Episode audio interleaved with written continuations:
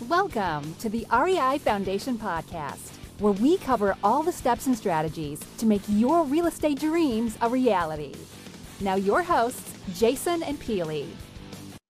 And welcome to another edition of the Real Estate Investing Foundation podcast. This is Jason. Happy Friday. It is Foundation Inspection Friday. So, with that, let's talk about when things go wrong. And they sometimes seem to go wrong a lot. And when you're thinking about things and you're thinking about what's happening, well, what can you find could be the good in that? What can you find would be the positivity of what's happened? Instead of just basically focusing on what is the difficulties you're facing, what's the learning lesson? And ideally, what could be the positive effect of what happened? Um, I heard something recently. It was uh, it was interesting. The uh, the story of the the Chinese farmer uh, Chinese farmer had uh, two horses, and uh, one day the two horses ran away.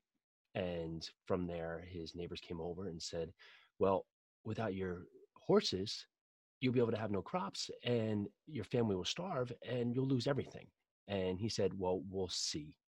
The next day, the two horses returned with seven more horses his neighbors returned and said, Now you have nine horses to be able to have you abundance of crops. And with this, you're going to be rich beyond means.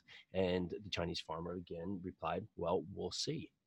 Well, a week later, uh, the Chinese farmer's son was trying to tame one of the wild horses, and, it, and the wild horse threw him from it, and he broke both of his legs. And the neighbors once again returned and said, Well, without your son, you won't be able to do this. You won't be able to have crops, and you will lose all of your crops, and your family will basically perish.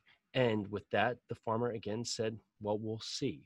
And two weeks later, the Chinese army came and they were basically taking every young man who was able to perform and go out there to war. And this war was a devastating war where pretty much in the end everybody had died. They came there in search of the Chinese farmer's son, saw that he had broken both of his legs, and ultimately didn't take him. So the emphasis of the story there is that you never know what good and bad can come of things. And if you take in context that everything is just literally bad or good, you're going to miss out on a lot. So take your time, focus what's on in front of you, see if you can find a positivity in everything that's happened, and make today the best day it can be. Happy Friday, everyone. Bye now. Thanks for tuning into the REI Foundation podcast. Check back next time for more awesome tips and strategies to launch your new you in real estate.